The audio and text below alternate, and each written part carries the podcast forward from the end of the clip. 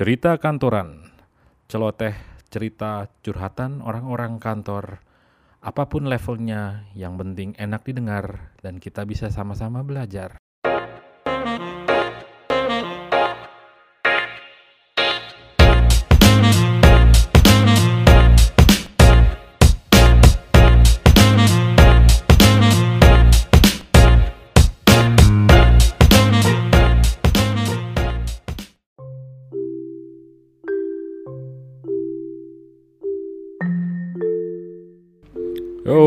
Halo, apa kabar? Jumpa lagi di podcast Cerita Kantoran bersama saya Rudi. Semoga teman-teman semua dalam keadaan sehat, sehat walafiat, jaga diri, jaga kesehatan, jaga daya tahan tubuh. Ingat masih pandemi. Pakai masker ya, jangan lupa. Cuci tangan hand sanitizer di bawah jangan lupa. Dan itu sebutannya apa? 3M menjaga jarak mencuci tangan menggunakan hand sanitizer dan 1M mendengarkan podcast saya. Oke. Nah ini gimana teman-teman apa kabarnya? Baik ya? Mana kemarin?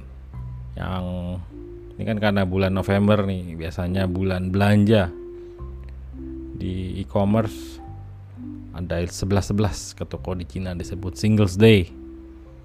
Mega campaign. Belanja tuh sekarang momennya. Tapi kalau dilihat-lihat tiap bulan tuh pasti ada mega campaign ya. Apalagi semester 2 setiap tahun tuh biasanya 88, 99, 10, 10, 11, 12 anniversary, Ramadan, aduh banyak. Harus hati-hati tuh. Tapi kan memang kalau belanja tuh sebetulnya paling enak ya. Tapi lebaran ah lebaran lagi. Habis gajian itu paling enak. Periode periode kalau yang gaji dari kantor keluar tanggal 25 sampai tanggal 4 itu paling pas.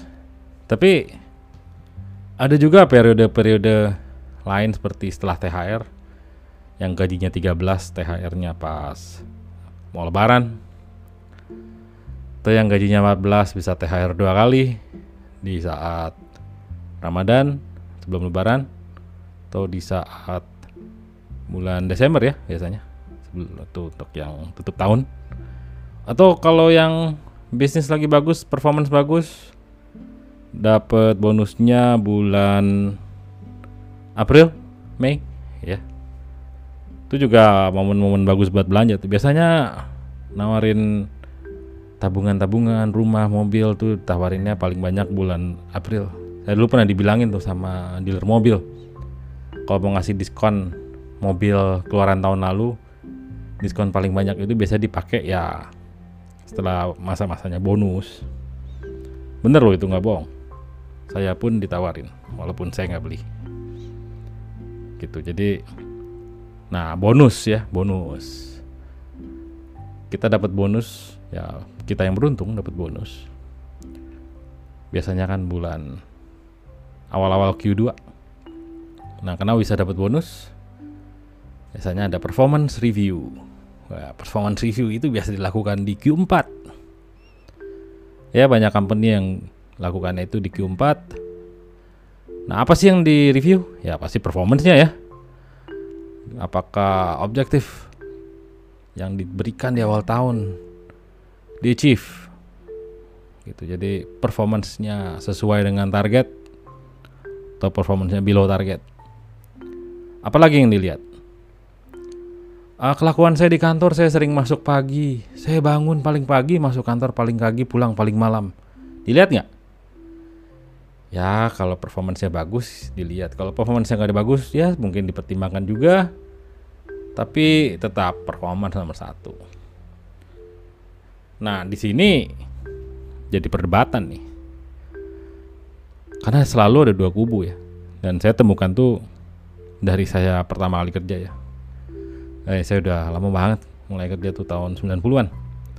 Gini-gini saya pernah kerja di Jollibee Citraland. Gitu, nggak penting. Jadi jangan diingetin. Nah, biasa ada dua kubu. Kubu yang bilang saya adalah pekerja keras, hard worker. Ada juga kubu yang bilang saya pekerja yang smart, smart worker. Tuh itu kubu yang beda loh. Dan dua kubu ini ada di kantor Anda coba lihat deh. Tapi yang paling sering ditanya ya pas interview biasanya adalah Anda ini tipe pekerja yang mana? Jawabannya apa? Saya ini pekerja keras bu, Pak. Tapi kalau ditanya saya pekerja keras biasanya orang nggak bisa sebutin tuh. Kenapa kalau bilang diri kamu pekerja keras? Ya, lain kali kalau di interview dan ada pertanyaan seperti ini atau Anda menjawab seperti ini, pastikan bahwa Anda punya jawaban yang meng mendeskripsikan kalau Anda itu kerja keras. Jangan sampai salah nanti gagal interviewnya. Tapi ini sebetulnya mitos atau beneran ada sih pekerja keras dan si pekerja yang cerdik. Nah, saya mau cerita nih bahwa bahwa bahwa jadi pekerja keras di kantor atau di pekerjaan Anda itu nggak cukup. Gitu ya. Jadi ada kesuksesan yang bisa le didapat lebih daripada atau tanpa bekerja yang keras setiap hari. Karena ada pepatah, eh saya nggak tahu ya pepatah atau ada quote yang selalu bilang bahwa kerja keras itu adalah satu-satunya jalan untuk bisa sukses. Gitu, jadi ada itu. Dan ternyata Anda nggak cuma butuh kerja keras ya untuk sukses di kerjaan atau untuk di dunia bisa sukses. Ya, by all means get it done. Coba obsesi dengan goal Anda kerja keras untuk mengejarnya, tapi jangan cuma soal kerja yang keras untuk mendapatkannya, untuk bisa sukses. Ya.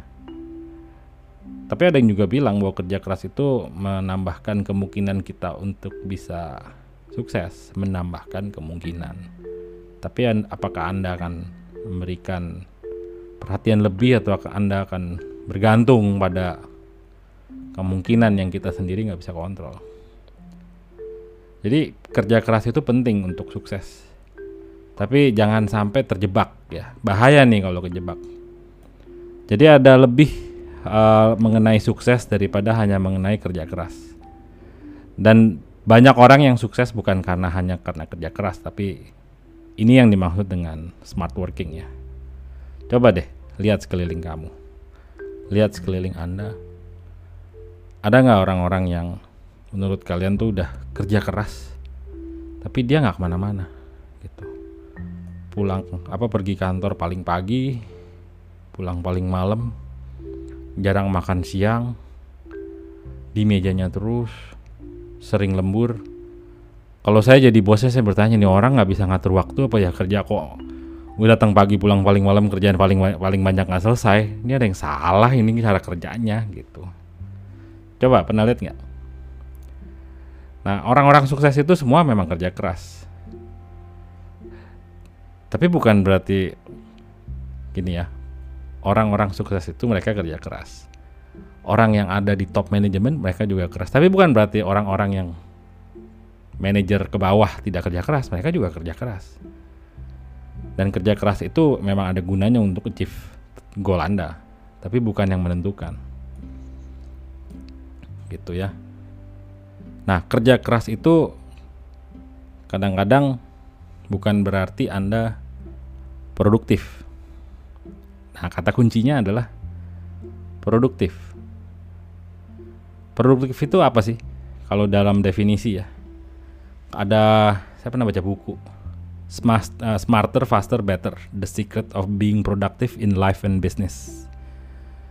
Productivity, put simply, is the name we give our attempts, jadi usaha kita untuk menentukan ya, untuk menentukan energi yang kita mau berikan, pikiran yang kita mau berikan dan waktu yang kita mau gunakan untuk mendapatkan reward yang meaningful, yang impactful dengan usaha yang sedikit mungkin.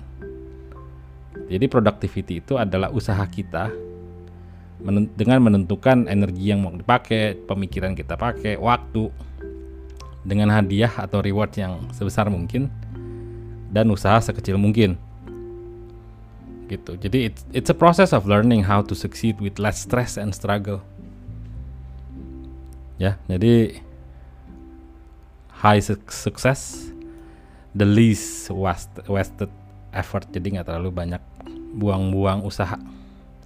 Nah ada empat poin di sini.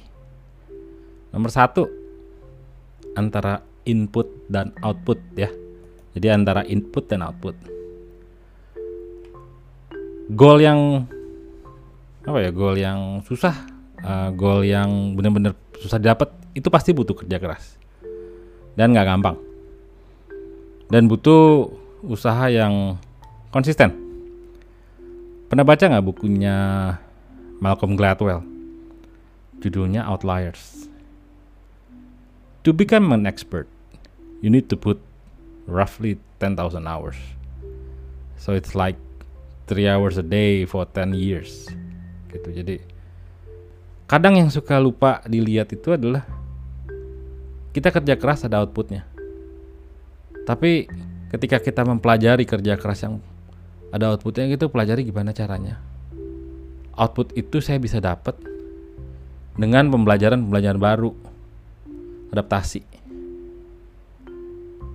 Gitu. Jadi tadi kan ngomongnya input output outputnya adalah hasil. Inputnya adalah kerja keras kita. Dan dari input itu kita belajar untuk adjust ya banyak istilah sekarang kan agility agility dan agility itu sebetulnya kan bukan bukan apa ya? Bukan soal adapt adaptasi ya. Agility itu kan lebih soal skillnya untuk bisa adaptasi. Gitu. Jadi kalau mau kerja ya gimana caranya Anda menemukan cara baru, bukan mengerjakan dengan cara yang sama. Gitu ya. Jadi pikirin lagi deh. Nah, satu lagi nih. Ada poin soal kalau kerja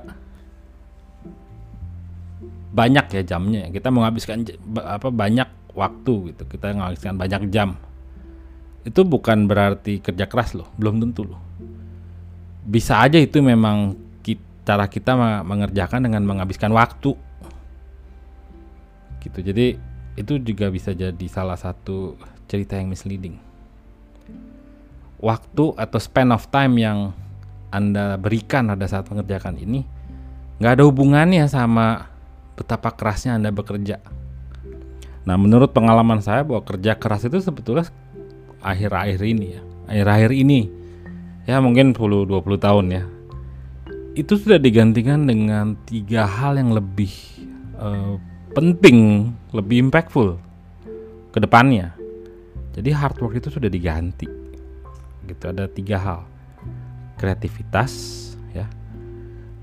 Relationship dan pembelajaran atau learning. Gitu. Jadi kalau kita mau berusaha yang lebih ya kita mau berusaha keras bukan kerja keras ya berusaha keras. Kita harus lihat dari berapa banyak sih kreativitas relationship dan learning yang kita butuhin karena kalau saya mau jadi miliuner, biasanya saya akan mikir, ini yang yang konsep awal, saya akan mikir betapa kerasnya saya harus bekerja dan betapa banyak yang saya harus kerjakan supaya saya bisa kaya, jadi miliuner, bilioner ya misalnya. Tapi zaman sekarang nih kalau ketemu bilioner, it's more about berapa banyak kreativitas, networking, connection dan pengertian Anda dari sesuatu yang Anda pelajari untuk bisa ada di situ jadi bilioner. Jadi jangan mengisolate soal kerja kerasnya. Build relationship gitu, punya temen, punya network yang bisa bantu kita. Coba lihat gitu di challenge uh, rutinitas kita, pilihan-pilihan dan yang kita ambil, yang kita putuskan.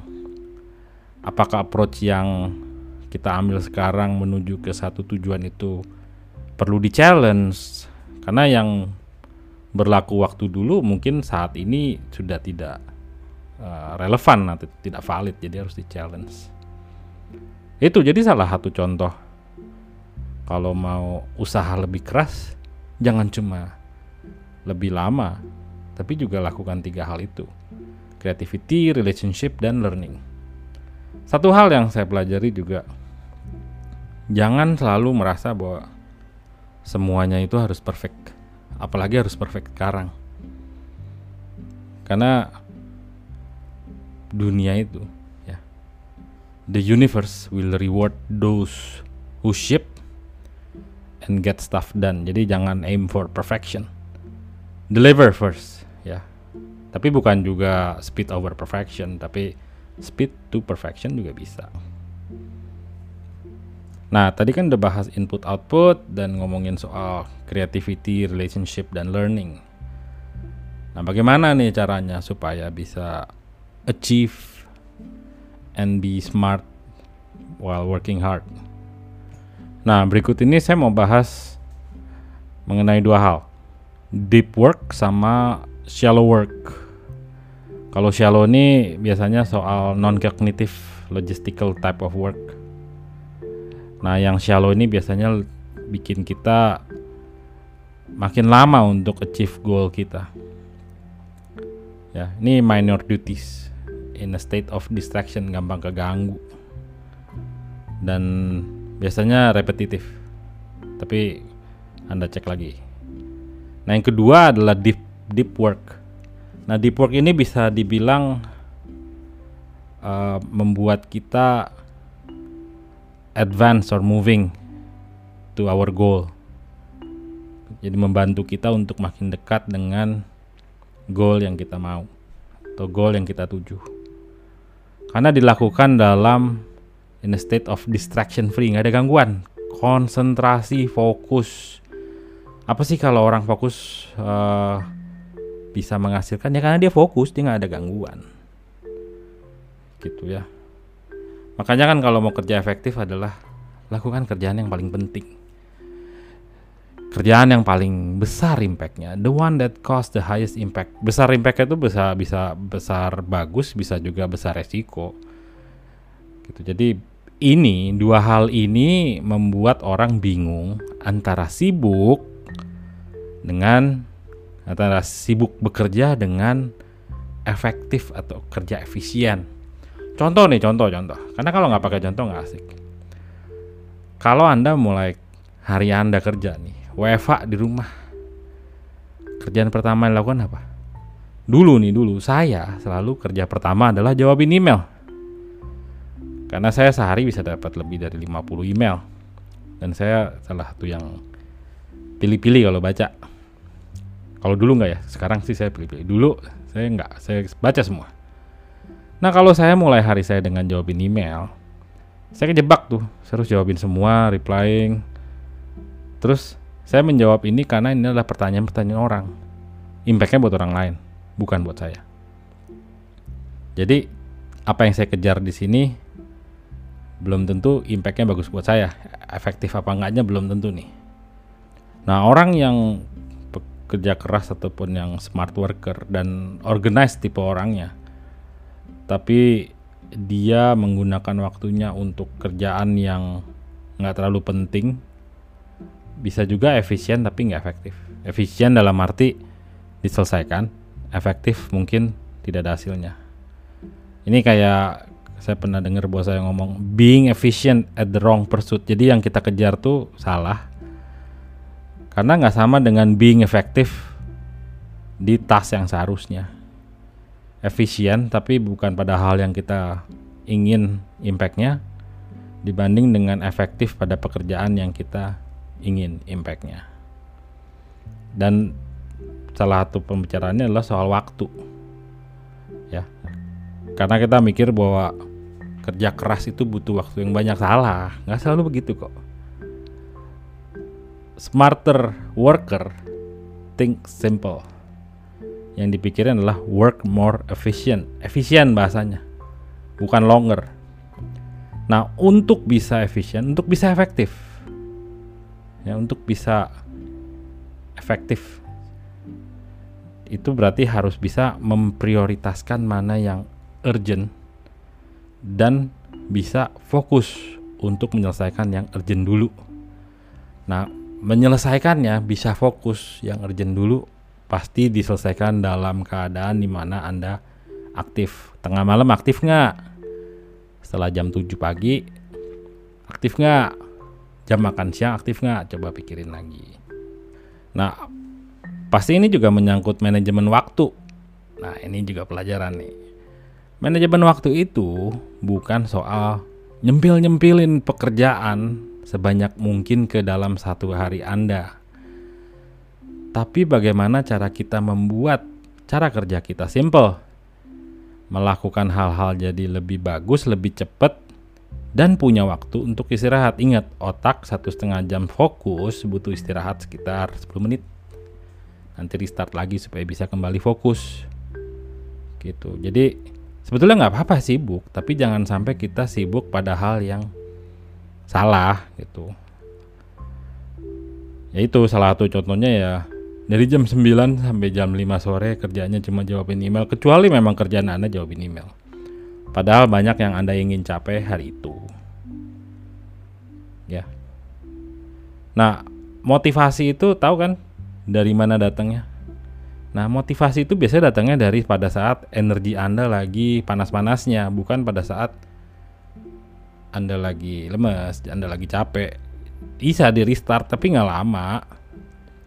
Gitu. Jadi kalau pertanyaannya kayak mobil deh, mobil yang bensinnya tinggal dikit bisa di starter bisa monggok-monggok bentar ntar starter habis itu nyala mati lagi jadi motivasi ya bisa anda dapatkan kalau mau kerja efektif pada saat anda lagi hype ya energi lagi tinggi dan nggak bisa tuh 100% motivated setiap detik dalam satu hari gitu jadi anda harus menggunakan energi yang baik-baik dan Anda juga harus melihat lingkungan Anda apakah mensupport Anda untuk bisa selalu punya energi yang tinggi ya. Ada rule 80-20. Jadi it's a rule yang ngomong soal gunakan 20 waktu Anda untuk memberikan 80% impact 80% return.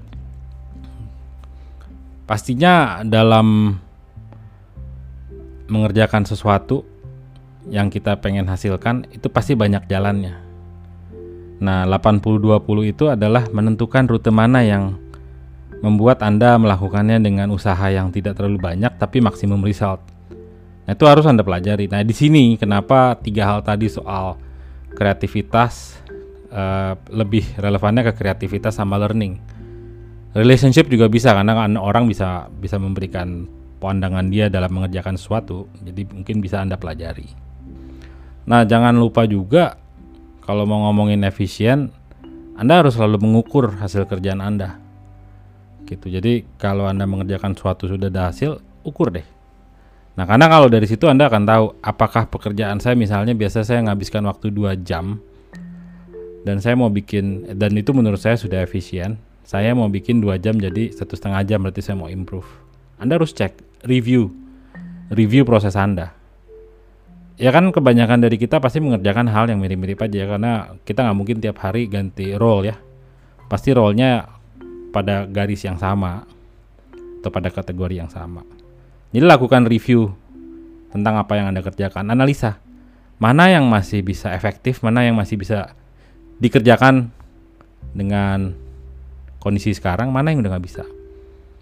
Gitu. Nah kalau yang kebiasaan-kebiasaan yang sebetulnya kita belajar waktu sekolah kita gunakan terus ternyata sekarang yang jadi ada cara yang lebih efektif nah yang lama-lama bukan berarti dibuang di keep kita tetap tahu tapi kita nggak gunakan cuma kita tetap tahu kalau siapa tahu ada referensi yang harus kita ngelihat ke situ lagi oke okay, so ukur hasil anda improve supaya kerja anda lebih efisien Nah, yang berikutnya adalah soal burnout. Ya. Ini, ini harus di-realize. Pada satu poin kalau Anda kerja, pasti Anda pernah stres. Dan stres itu ngabisin duit, ya. Kalau nggak sehat, ke dokter keluar duit. Kalau stres makan burger, nggak sehat, ke dokter keluar duit. Kalau stres pengennya belanja, nggak sehat, keluar duit jadi identify kalau Anda memang ada masalah dan percaya deh. Tapi Anda juga cek. Pada saat Anda kerja efektif, otak Anda tuh kenceng. Ya. fokus. Nah, di sini biasanya impact tuh, karena otak capek, burnout terjadi. Jadi take time gitu ya. Identify kalau Anda stres, make time in your schedule untuk relax gitu ya. Mau harian, 15 menit duduk bengong, mau minggu sekali olahraga gitu, atau sebulan sekali travel. Karena jangan sampai cuma kerja keras, kan harus di balance ya. Nah, kalau bahas sedikit tadi soal deep sama shallow work, itu ada hubungannya tadi ketika kita ngomong soal mengukur uh, cara kerja Anda untuk tahu mana yang masih efisien atau enggak. Gitu. Jadi kalau Anda pekerja keras bukan berarti lakukan hal yang sama pada intensitas yang sama untuk mengejar hasil yang sama setiap hari. Karena hasil yang sama bisa didapat tapi intensitas itu bisa dirubah.